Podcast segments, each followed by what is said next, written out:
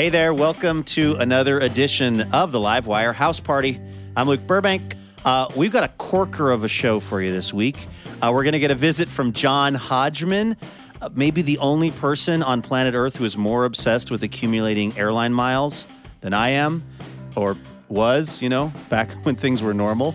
Uh, plus, we're going to chat with writer and podcaster Jon Mooallem about this oddly fascinating podcast that he has. It's called Walking. And it's just basically him recording himself taking walks in the woods. And I know that sounds kind of dull, but somehow it isn't. Uh, I promise you're going to want to hear it. Plus, we have music from the never dull Alan Stone. That is the plan. It's going to be a fun show, so please stick around. It all gets started right after this.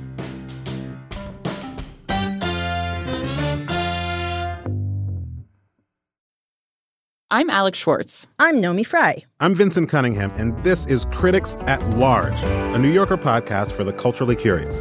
Each week, we're going to talk about a big idea that's showing up across the cultural landscape, and we'll trace it through all the mediums we love. Books, movies, television, music, art. And I always want to talk about celebrity gossip, too. Of course. We hope you'll join us for new episodes each Thursday. Follow Critics at Large today, wherever you get podcasts.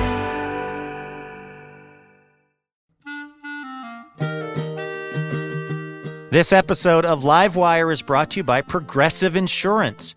Whether you love true crime or comedy, celebrity interviews or news, you can call the shots on what's in your podcast queue. And guess what?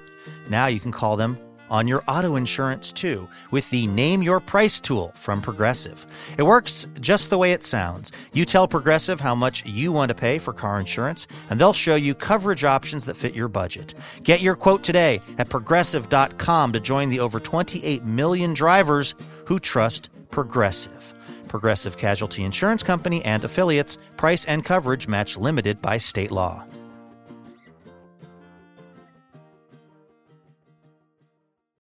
Hey, Elena. Oh, my goodness. It's the Luke Ness Monster. Oh, my God.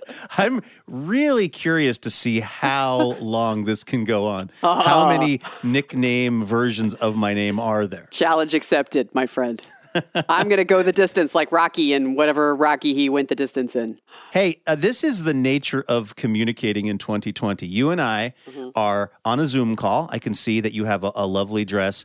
But then I was also looking at your Instagram page, and you have the full dress on display yes. on Instagram. And it is lovely. But what is going on with this pattern? It is a bunch of leopards and lions okay. cartwheeling around an orange background while vomiting right. rainbows. Wait, what? It's called the Pride Tiger Print. It's from New Works, which is this really cool independent women-run company in San Francisco. And I think they commissioned this print for twenty twenty Pride. You're also wearing a very busy print, I have to say. Yeah, as if. I am in full monochromatic mode uh, for the time being. I think that's probably the most flattering look on me. All right. Should we do this little radio show? Hey, why the heck not?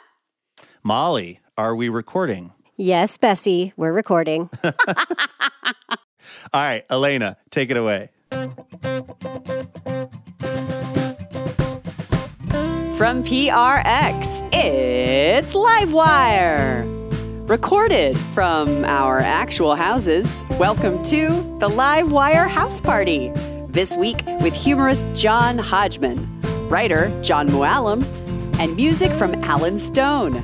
I'm your announcer, Elena Passarello, and now, live and direct from a small room just off his kitchen, the host of Live Wire, Luke Burbank! Uh, thank you so much, Elena Passarello. Thank you, everybody, for tuning in. Um, we got a great show in store for everybody. Uh, we're going to talk to John Hodgman. We're going to talk to Jon Mooallem. Woohoo! Uh, and hear some music from Alan Stone. Um, first, though, we like to ask the audience a question each week, and uh, we put that out on social media. Folks get back to us. This week, we asked, what advice would you have given yourself at the beginning of twenty twenty, mm-hmm. kind of knowing what we know now? So, of course, with the benefit of hindsight, uh, we have a lot of advice for our for our previous selves, ourselves that were just entering twenty twenty. What advice would you give Elena Passarello at the beginning of twenty twenty? I would say, Elena, go back into the party. because on the very first minute of twenty twenty, I was in Vermont. I teach in a M F A program there, and they had a big New Year's Eve party. All the students and faculty were there drinking punch and shaking it. And they said, Happy New Year, and we toasted.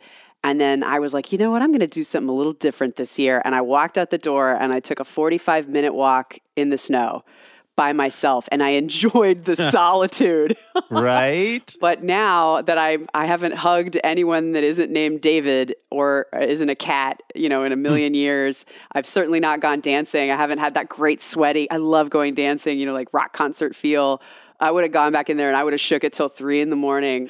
I yeah. just, I would not have chosen solitude for my first act of the new year. Well, it's so funny because, yeah, like at that time, that would have been a really interesting and cool idea for you just to spend some time in reflection, yes, in solitude to kind of usher in a new year. Yeah. I think I would tell Luke Burbank at the beginning of twenty twenty to get hooked up with a good therapist who also uses Zoom.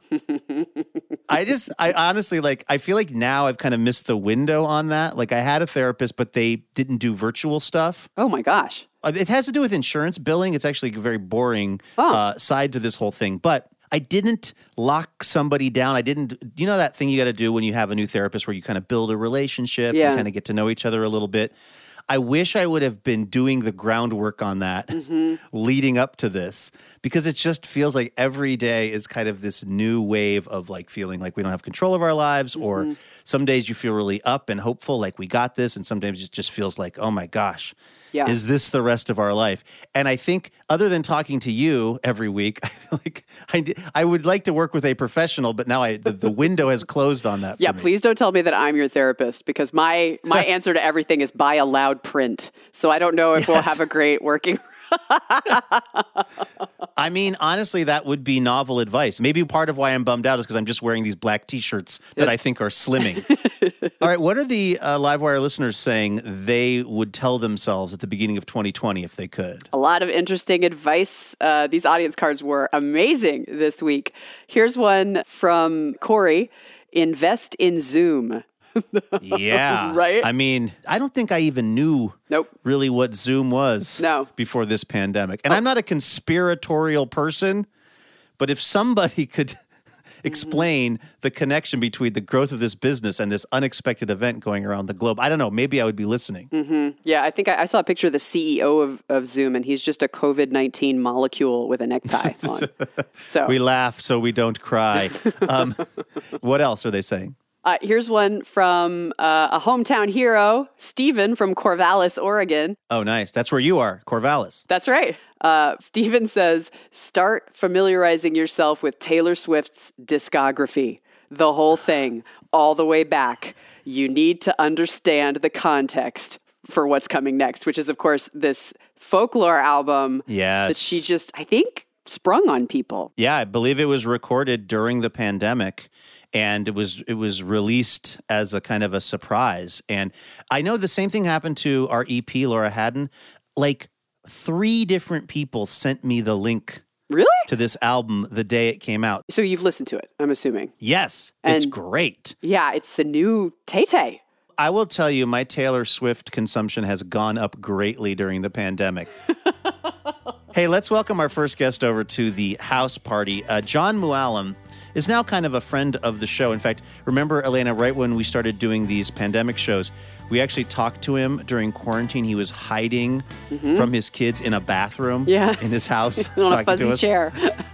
uh, the first time, though, that he was on LiveWire was actually back in December of last year.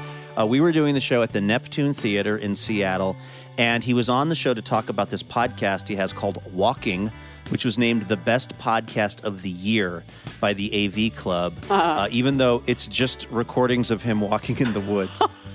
Clearly, we've been overthinking this, yeah, Elena, with yeah. all the talking oh. and the research. We yeah. should have just been recording ourselves walking in nature. Anyway, take a listen to this. Uh, this is our conversation with Jon Mooallem.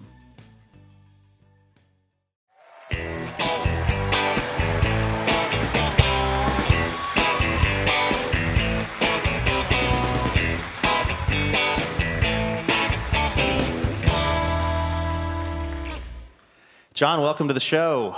Thank you very much. Thanks for having me. When did you get the idea for this podcast? I was taking a walk uh, from my house, as I often do. Um, it was beautiful out, and I took a little video, maybe like a five-second video of just the tide kind of lapping against this boat ramp, and I put it on uh, social media, and I just said, here's a trailer for my new podcast, forty minutes of me walking around, no talking. Then someone offered to uh, uh, buy an ad on the podcast, and then I thought, well, I've got to, I've got to make a podcast now. Um, what are the rules for the podcast? Like, is do you have to take the same route, or do you have to go a certain length? Uh, no, I haven't really given it that much thought. The rules are basically to minimize the amount of um, planning and effort, uh-huh. so that it's very difficult to do it badly. Um, there was one time when I had to do a take two.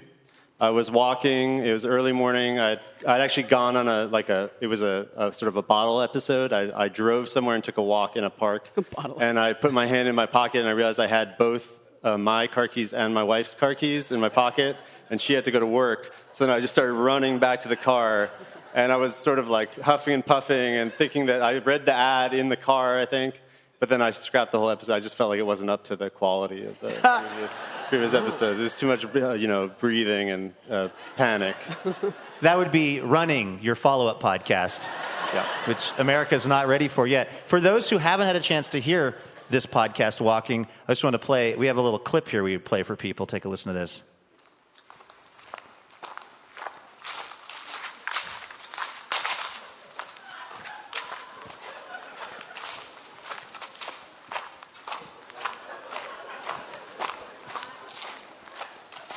Hold on, this, this is the good part.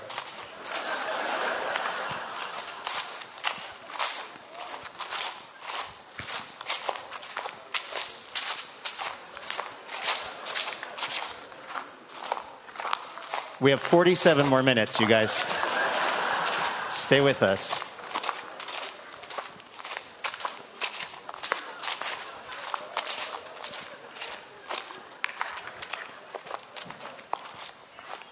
There you go. That's just a clip, just a sample of the Walking podcast. Thank you.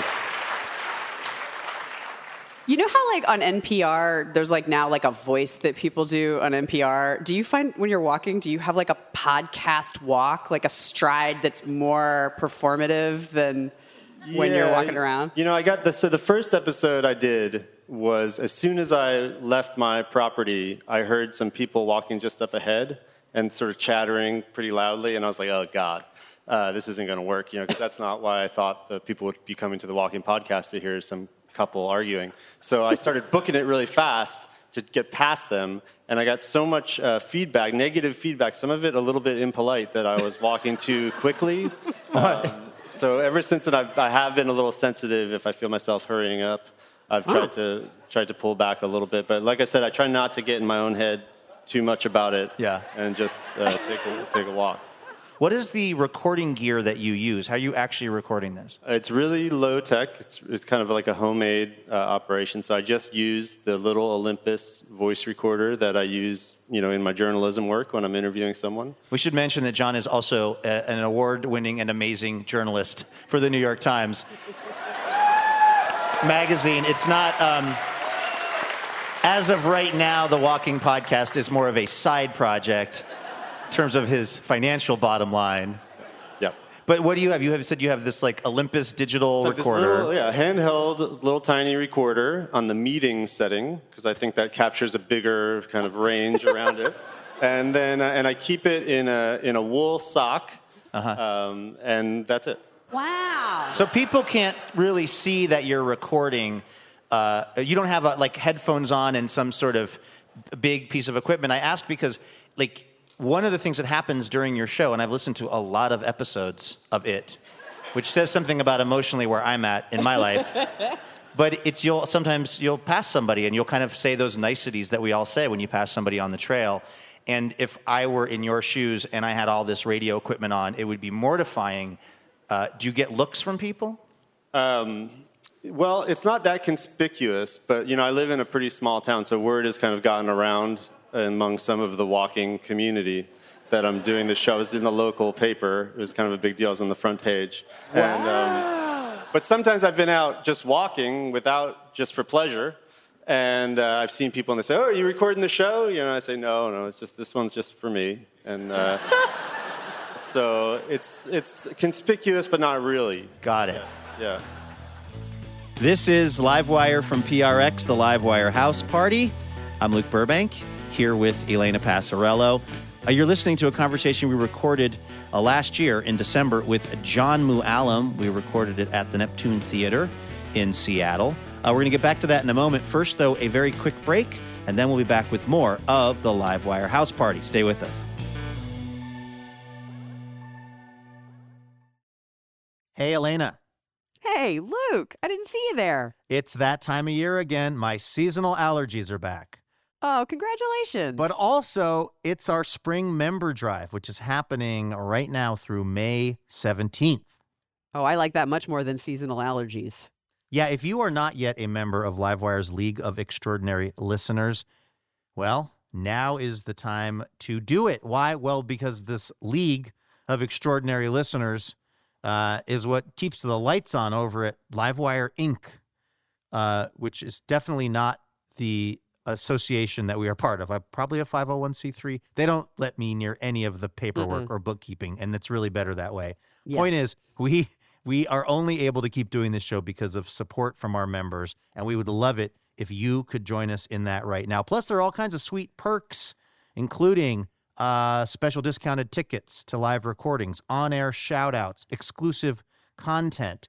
Uh, and, Elena, uh, one more thing, that, of course, we would not be a self-respecting public radio show if we didn't offer this. If we didn't offer the most iconic public radio swag of all time, a tote bag. True iconic status.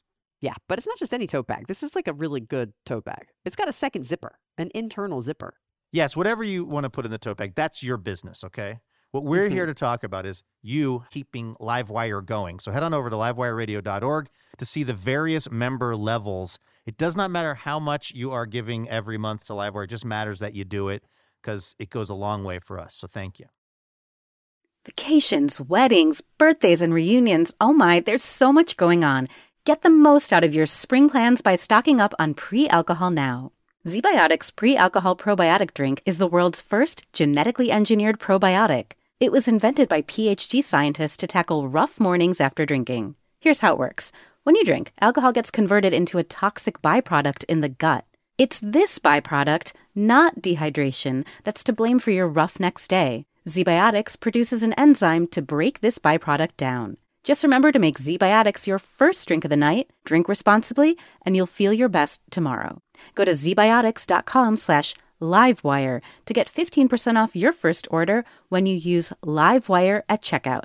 ZBiotics is backed with one hundred percent money-back guarantee, so if you're unsatisfied for any reason, they'll refund your money, no questions asked. Remember to head to zbiotics.com slash livewire and use the code livewire at checkout for fifteen percent off. Thank you to ZBiotics for sponsoring this episode and our good times. Welcome back to the LiveWire House Party. I'm Luke Burbank here with Elena Passarello. Uh, Elena, remember this conversation with Jon Mooallem? I felt a little bit chagrined because basically he got this big award over this podcast of his called Walking. Mm-hmm. Which is just him recording himself walking. But I, I felt like I just kept, like, kind of leaning into how weird it was that his show was so much more popular than ours. Also that the you loved it, right? Yes. That that show is like a part of your heart now, right?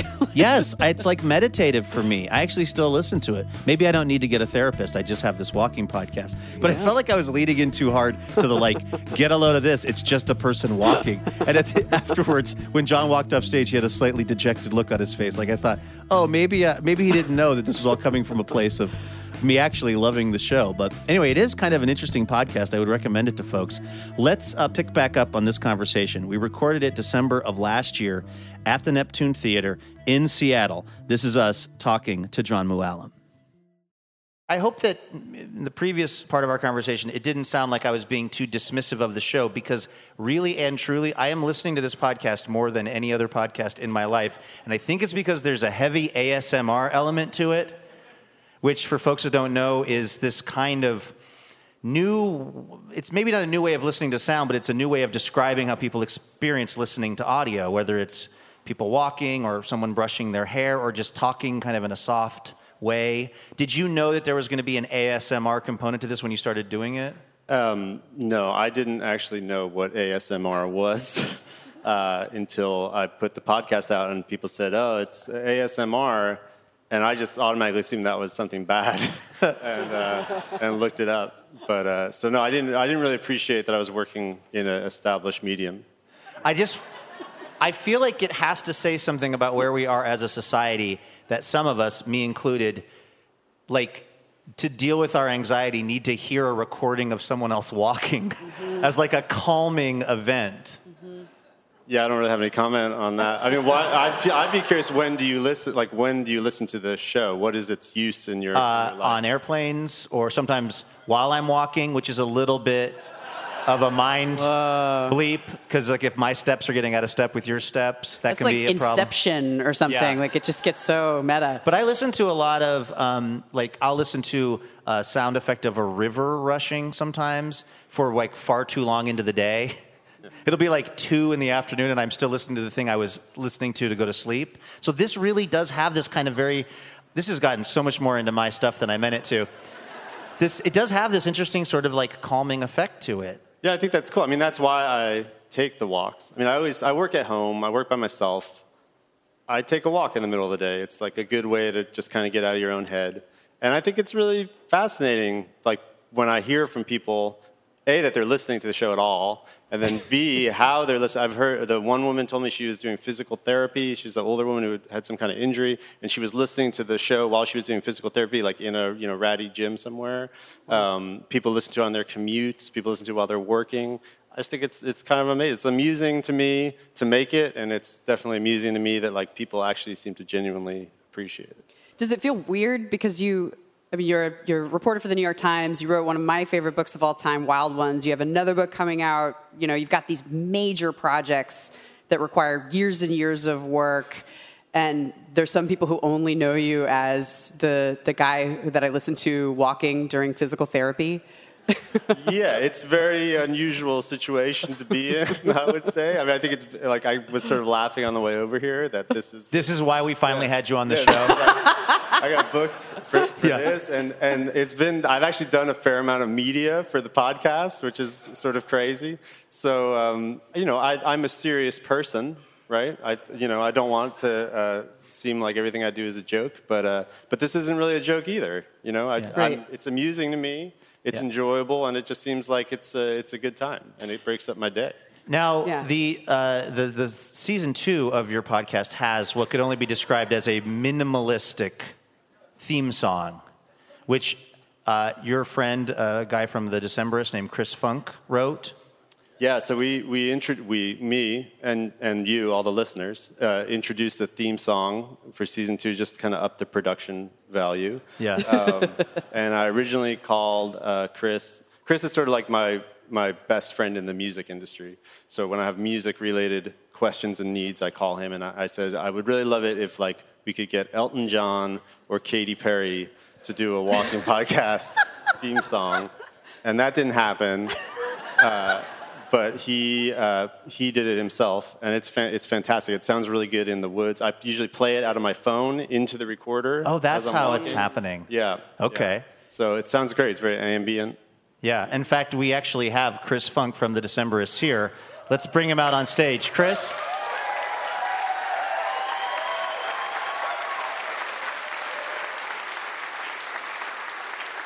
Hello. Chris... What was the kind of um, process for you creatively of making this theme song? Um, well, truth be told, I just finished a new solo record, and I gave John one of the tracks and didn't tell him that was from that. So I figured it was a way to avoid paying advertising on the show if I just could get my song on the podcast. Is this the first you're learning of this, John, or do you know this already? I heard. I learned about it at dinner tonight. Wow. It's still really special to me. Yeah. Yeah. Well, that's good. Can we hear it, Chris? Yeah, there there is one part that is it, it was added on to make it officially part of the podcast, and see if you can sing along during that part. Okay. Are you ready? I'm ready.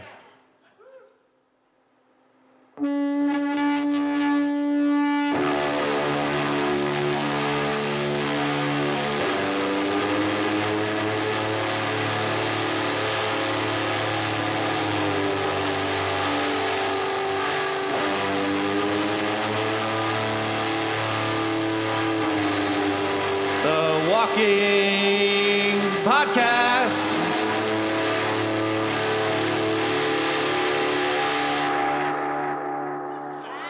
Wow.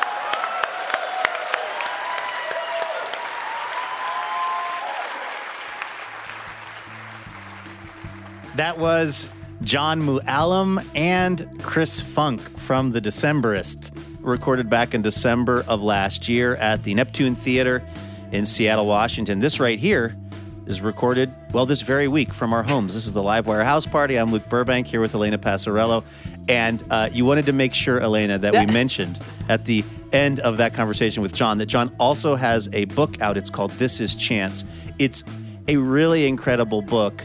And uh, as you pointed out, yourself uh, an author, it was one of those moments where, like, that book got released right as the pandemic yeah. locked everything down. Yeah. Uh, which, of course, would be Uh, sort of challenging if you'd poured your heart and soul into a book. So we want to make sure we mention that Jon's book is This Is Chance, and it's really, really good.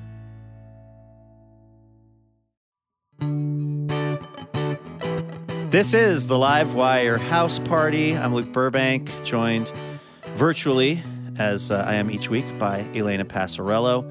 And uh, we like to ask the LiveWire audience a question each week, uh, which then folks answer via social. The question this week is, what advice would you give yourself at the beginning of twenty twenty, knowing what we all know now? Uh, Elena, what is the audience saying they'd like to tell themselves? Here's one from Jesse. Don't bother signing up for all those airline credit card bonuses. Oh, my gosh. I know. So many things that that that seemed to make so much sense at the beginning of twenty twenty mm-hmm. in preparation for what we expected to be a normal year. Yeah. I will say I am saving a lot of money personally, not eating out so much yeah. and not going out to bars. I, that's like a little bit of a silver lining for me, I guess. I was this close to signing up for one of those gyms where you have to pay a lot of dues up front, uh, like a health club. Um, and I'd done the trial and I was supposed to sign up and I, I procrastinated an extra week, and then all of a sudden we went into lockdown. So I definitely saved myself like two hundred dollars. Uh, oh, so smart. Uh, what else is the listener saying? Here's one from Ariana. Dust off your sewing machine and head to the fabric store because you're going to mm. need a matching mask for every outfit. Do you have your good mask yet? Good in terms of fashion, like, or good in terms of safety? The one that you just kind of are happy when it's coming up in the rotation. Like, you know how you have like good underwear or good socks, and they're they're basically like all the other underwear and socks you have, but for some reason you just they're just a little better. Yeah. And when they come up in the laundry, you're like, yes, yeah. this is going to be a good day. I'm getting the good underwear. Yeah. I have that with my masks now. What's the first string of the football team that is your mask? It's just this black one that my wife purchased. It covers a lot. It's easy to use. Hooks over the ears, but then it has an additional tie in the back. Mm. And it's funny because I was wearing this mask uh, for a T V segment I did about hugging. Like, is it ever appropriate to hug anyone mm. uh, who's not in your bubble? And in fact, scientists say, yes, if you wear a mask and you're careful about it. And it just so happened that I'm wearing this mask in one of these scenes in the story. And in fact, I'm hugging my daughter. I hadn't seen her for three months. The overwhelming feedback the C B S television network got was not, oh, how lovely, uh, a father and his daughter reunited. It was people going, where did you get that mask from? I had to literally had to find out where the mask was from and let the people at the C B S Facebook page know, because everybody wanted to know what was up with this mask. Dang. So that is my good mask. All right. uh, any other advice that the LiveWire listeners wish they could have given their twenty twenty self? Sure. Here's one from Caitlin. Buy three hundred percent more plants because your apartment's living room is going to have to double as an outdoor space for a while. Oh my gosh. People that live in urban environments, places like New York City. Yeah. I mean, the privilege that we have out here in the Northwest mm-hmm. that we can kind of walk outside and just be, you know, around nature and yet have our own space. Yeah. I, I think I lose I lose sight of just how how lucky that really is. And you yeah. think about people that are in Manhattan or, or Brooklyn or Chicago, you know, places where you could be real tightly packed in. Oh, yeah. You re- are very reliant on those plants. That's when you have to make your home arboretum. Yeah. We're talking about uh, giving ourselves advice on the show this week. Uh, and speaking of giving advice, okay, our next guest is an expert at the art of advice giving. In fact, he actually hosts a podcast and he writes a column for the New York Times called Judge John Hodgman, where he gives out advice. Of course, he's also an actor. He's a best-selling author who, Elena, if we're being honest, he really has our show, Livewire, to thank for his latest book, which is called Medallion Status. Mm-hmm. Uh, we'll explain that in a minute. Uh, first, though, uh, take a listen to this. It is our conversation with John Hodgman. We recorded it last year at the Neptune Theater in Seattle.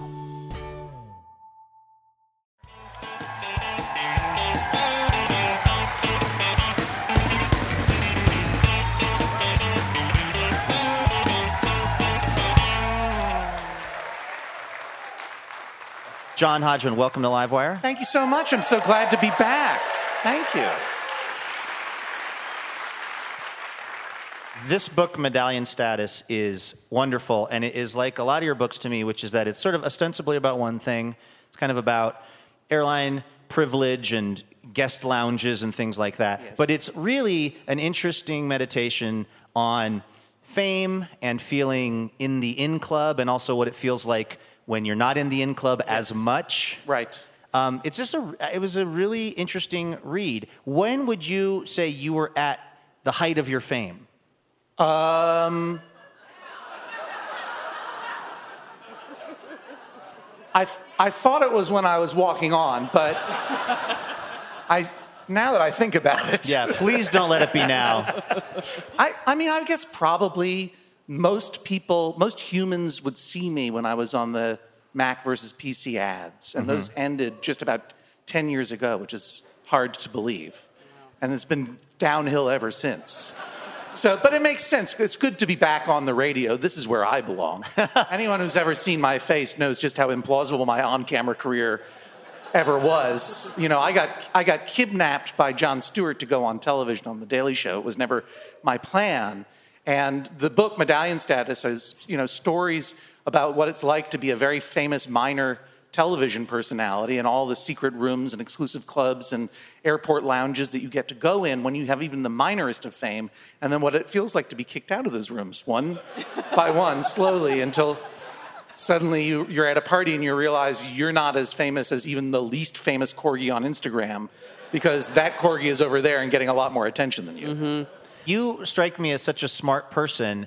I, I found it very um, humanizing to read how much you really did struggle with. Like, you're staying at this nice hotel in L A, and sure. there's a uh, Golden Globes party there happening. A, yes, that's right. And I was not invited. And most, I think people who maybe heard you on This American Life or seen you on T V would think, John Hodgman doesn't care about that stuff. Those are a bunch of Hollywood phonies. But you were in your room trying to text anyone you could find to get you on the list. Yeah, that's right. I, uh, th- this was a few years ago, and I had been, and I was staying at this fancy hotel in L A where I'd stayed uh, uh, many times before, especially during the The, the the the higher on the hog days of my what passes for my fame, and I was not invited to this party, and I knew th- a lot of people who were invited to this party, and in fact, someone I knew who was invited to this party, Paul Rudd, said, "You should just show up. You know people there. You just go in, just show up." And I'm like, "I'm not gonna just show up. Like I'm I may fame may have turned me into a monster, but I am, uh, if anything, a fame vampire." I will, you know, get right up next to you and try to suck your fame blood to replenish my own withering relevancy. But you have to invite me in first. I'm not, I'm not some fame werewolf just coming in and tearing it all up because no one will stop me. So I had to, I, I you know, I, I, I had to stay in my hotel room and and listen down in the garden from my from my room as all my famous friends laughed and enjoyed the night away. And in the morning, I woke up and I felt really cleansed, because the experience of being admitted to fame, uh, uh, to any kind of status, is immediately addictive, you know? And when you when you let it go, you feel you've purged something from yourself. And I went back down to the lobby where I was now allowed to go, and I was having coffee, and I overheard this conversation.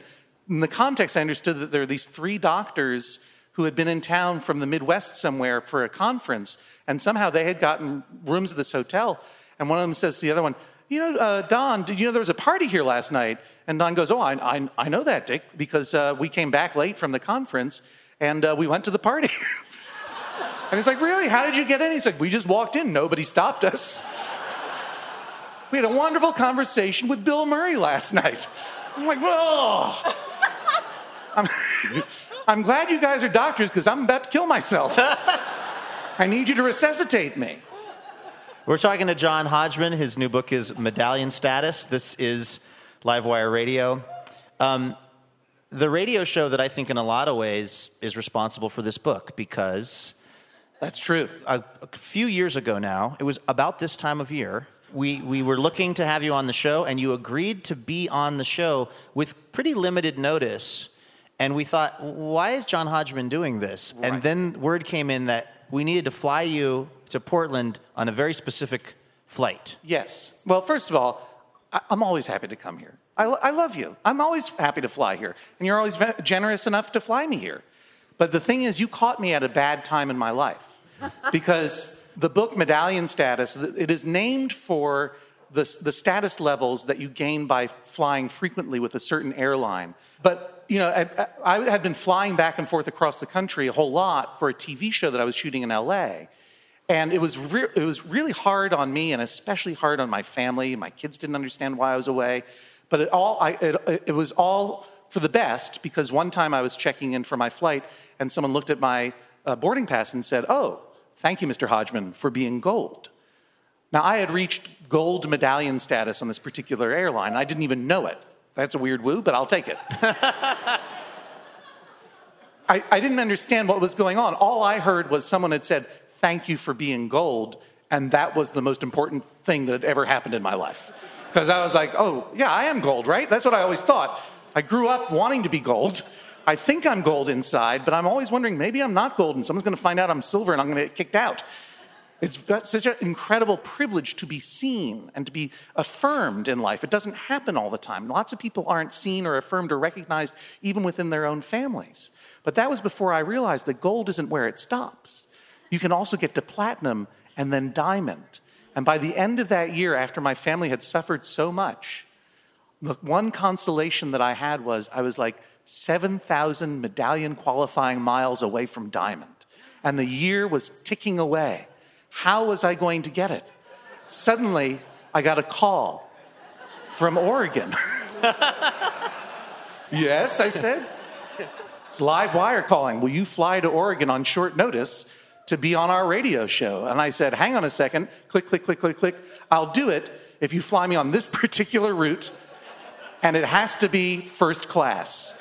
And there was a long pause.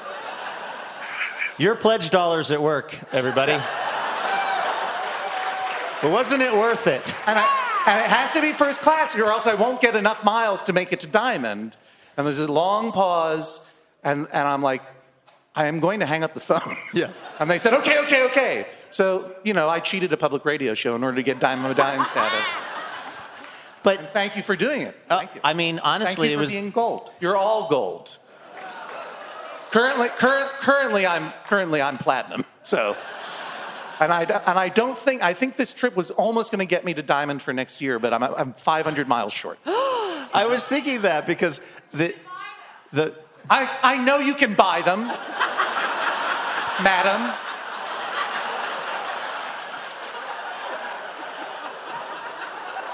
I'm not a cheater.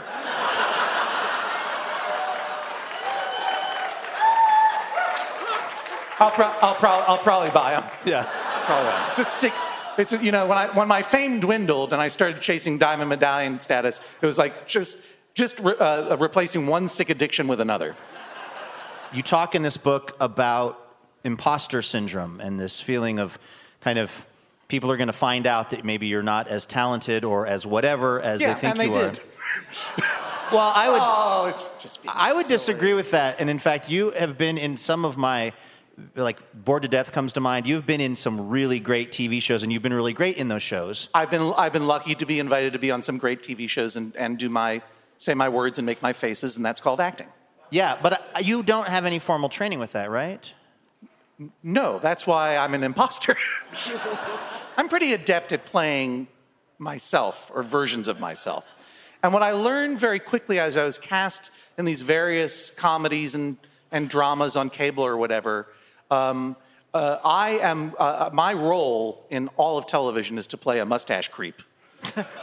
A perv, an insidious con man, a ba- an evil F B I agent. A weird dentist, a right weird, in the neck. Uh, well, yeah, a weird psychiatrist who dabbles in dentistry with his own kids. You were great in that, by the way. Thank you very much. That was such a pleasure. And I, I hope that to, do, to do some more acting. But I mean, unlike fame or celebrity, which is about basically getting things for free, getting swag, getting invitations to parties, getting all kinds of affection that you do not earn.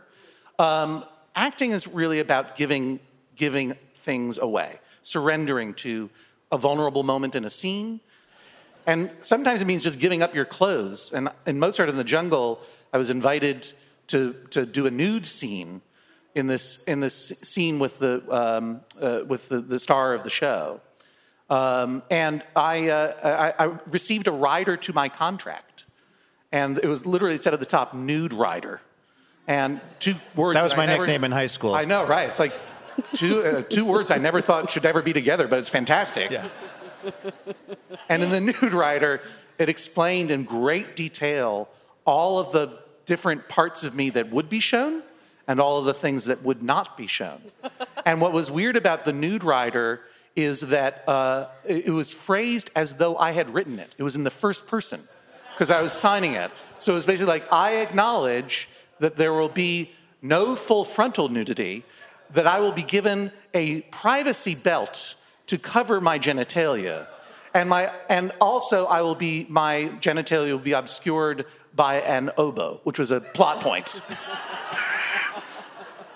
All of which words I also never thought I would ever... That was a promise I never thought I would ever have to make. We're talking to John Hodgman. His new book is Medallion Status. I was surprised to read in this book, John, that you mentioned you don't like writing.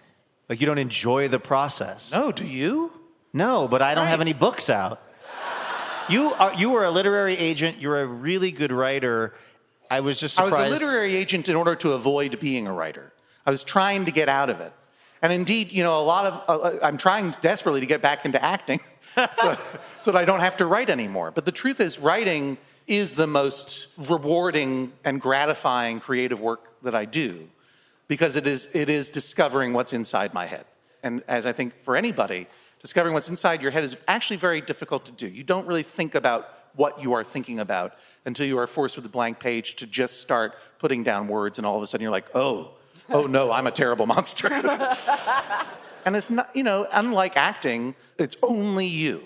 Yeah, it's kind of the opposite, because an actor is, is sort of coddled so that they can live in this kind of chamber and do this one thing that they yeah. have to do. But as a writer, you're kind of cast and crew and nudity belt. You're all of it, right? Yes, like, I am. That's right. I am my own nudity belt. You are your yeah. own. That's the title of your next book. Yeah.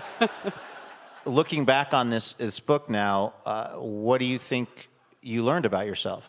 I mean, they're all different kinds of status. I had a very particular weird journey through a particular kind of fame. Um, and and yet there, there, there are job titles, there, there are positions you have in life, and we lose status all the time. And when you are in a comfortable place and you feel, if you're lucky enough to feel a certain measure of, of, of status, privilege, it's, what I learned is it's very quick that your brain starts telling you that you earned it. When in most cases, fame, status, privilege, uh, and especially wealth are often just a factor of luck and chance and where you were born and what happened. Yeah. And, you know, when you, when you sit in first class for whatever reason, most of the time, for most people, it's because the airline bumped you up as a perk, or maybe someone bought you a plane ticket for a professional job or whatever. And the moment you sit down in first class, you're like, this is incredible. They're treating me like I'm a human being, first of all. I'm in a chair that accommodates a whole human being. And so suddenly I, after all this doubt, suddenly I feel like the gold I always hoped that I was. I feel like a whole human being. I'm so lucky. And yet that's when the plane is taking off. By the time the plane lands, it's very easy to feel like, well, of course I'm here. I'm so much smarter and better than those dopes behind me. Yeah. You start, you know that you're in trouble when you start to think, that bathroom is for the first class yeah, passengers. That's our bathroom. You start to judge people that are creeping up from coach. Yeah, exactly. It's not a good look. And then you look around and you realize, oh, this is, there's, there's, there's no particular virtue here. These are all people who bought their way in one way or another. And like all people who buy their way in, they, they tend to be the kind of people who confuse wealth with virtue and status with intelligence. And, and, uh, and then you realize you're here too. So can I get rid of this obsession with status? What happens when I don't get invited to that Golden Globes party? And the answer is, you survive and it's better. Yeah. I mean, you know, I, I, I want to do the work that I want to do, but I learned a lot about myself through this experience. Well, you may have hated writing this book, but I loved reading it. It's Medallion Status by John Hodgman. It's really good. Thank you guys so much. Thank you.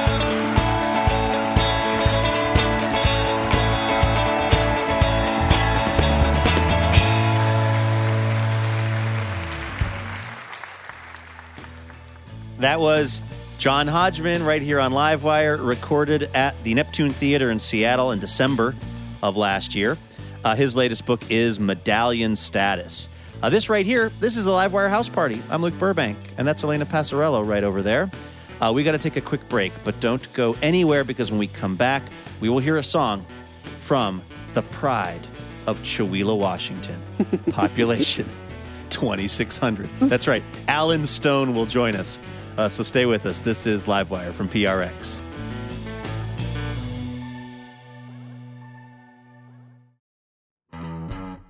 Hey, special thanks this episode to Ed and Ann Galen of Portland, Oregon. Ed and Ann are part of the Livewire member community, and they generously support our show with a donation each month. We are extremely grateful for that support. If this were a, a, a text of thanks, we would have that hands in prayer emoji of thanks. Or is it high-fiving? I don't know, but we send that out right now to Ed and Ann for helping keep Livewire going. Thank you so much.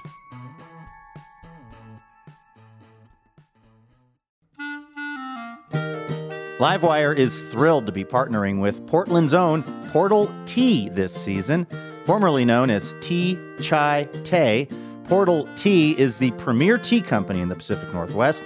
They make one-of-a-kind, handcrafted tea blends like cinnamon churro chai and blueberry cream Earl Grey. Use the code LiveWire, all lowercase, for twenty percent off at portal tea dot co.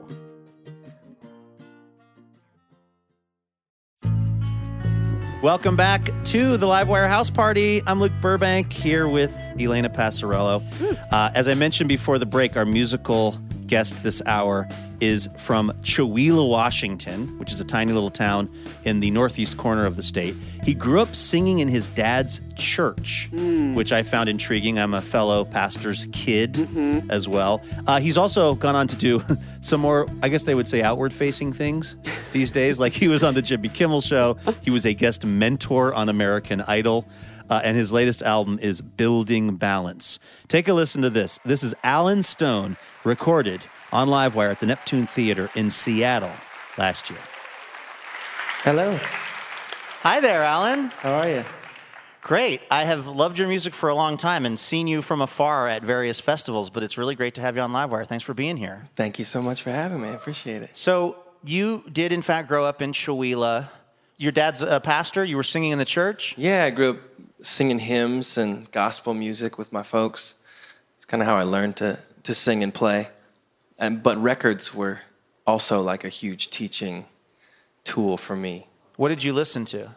Well, I found R and B and, and soul music like sixteen, seventeen years old. Like R and B, like current R and B, um, I had been introduced to probably via hip hop and rap. Then somebody showed me like Donny Hathaway and Stevie Wonder and Aretha, and I had never been introduced to that. That's why I was like, whoa, what's this? Is really cool. I, I enjoy this. And then you went to Bible college for like a minute? Yeah. Were you going to be a pastor? Yeah, no. I was, I went to Bible college and like was introduced to Family Guy all in the same. How did your family take that? Have they noticed you're not a worship leader right now? No, I, I keep a, I keep a low profile really well. Yeah. This is all intentional. You guys are just discovering me yeah. out of intent. That's absolutely not true, and I know that because every time I'm in SeaTac Airport, I hear you on the P A system yeah. saying, hi, this is Alan Stone. Make sure your liquids and toiletries are out of your bag. How did you get that gig? It's actually like my greatest hit song are those announcements.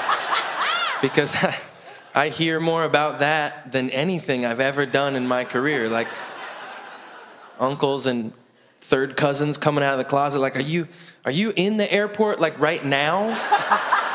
Currently? Or is this a pre-taped thing that you're doing? Well, on that note, Alan Stone, what song are we going to hear? I'm going to sing a song uh, called Brown Eyed Lover. It's off my record, Building Balance. All right, this is Alan Stone on Livewire.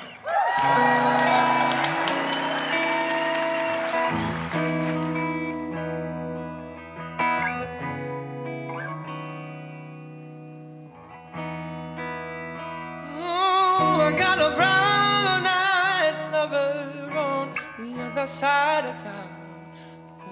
Keep on waiting. Ooh, she got me upside, tongue-tied, twisted all around. I'll keep on waiting. Ooh, I don't know, I can't tell. Will this last or just come and go? Maybe it came so fast that my feet feel cold, but my mind is for sure, and my heart remains on. But she's got everything you want, wardrobe, bar, thrift shop, and all my friends adore. She reminds me of my mother. She wonders how my day went.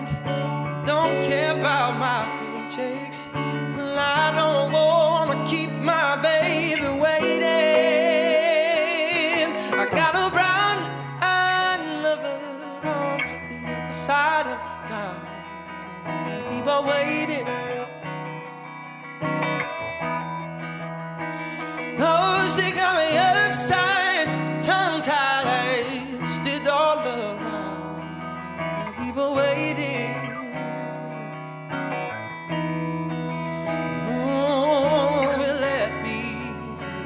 What if she finds a man who's got so much more time for her than me on his hand? But that don't make sense.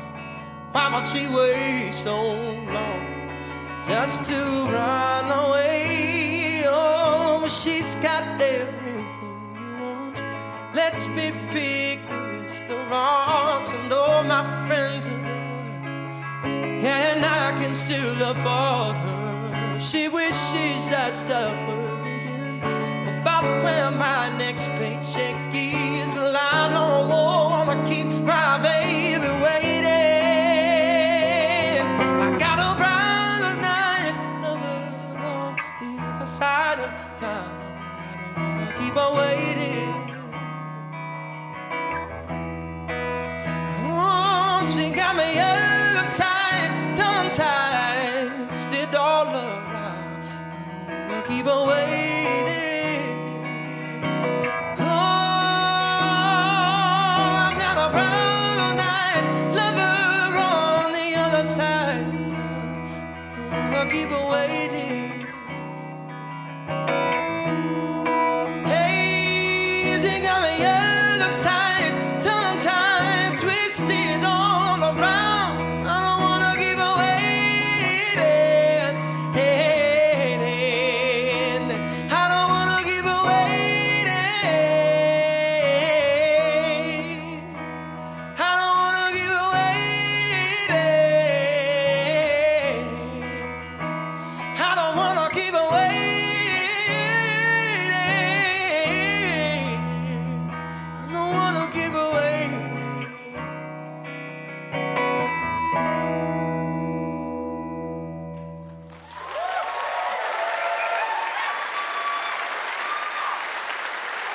That was Alan Stone.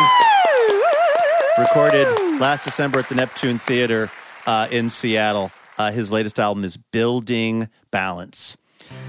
Well, Elena, we got all dressed up for this, and now it's almost over. That brings us to the end of this episode of the Live Wire House Party. It was nice hanging out with you. Yeah, great to see you. I expect to see uh, a wild print.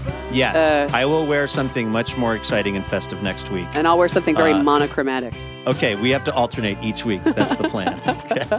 uh, a huge thanks to our guests this week. Of course, John Hodgman, Jon Mooallem, and Alan Stone.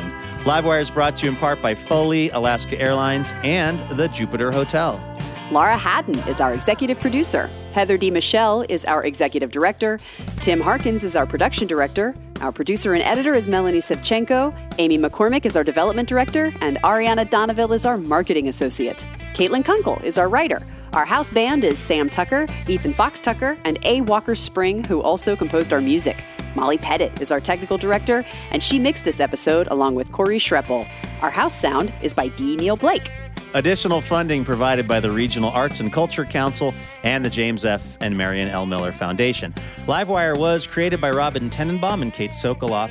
Our show is made possible by the generous support of our members. This week, we'd like to thank member Toril Milbrath of Portland, Oregon. For more information about our show or how you can get our podcast, head on over to livewire radio dot org. I'm Luke Burbank for the brightly attired Elena Passarello and the whole Livewire crew. Thank you for listening, and we will see you next week.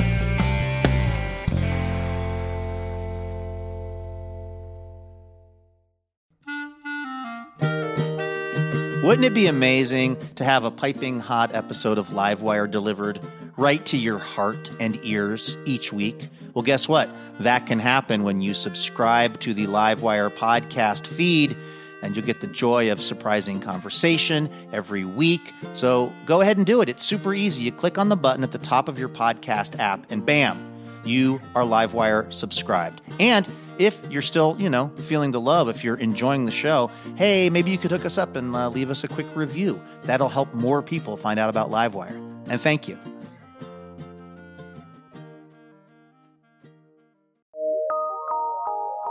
From P R X.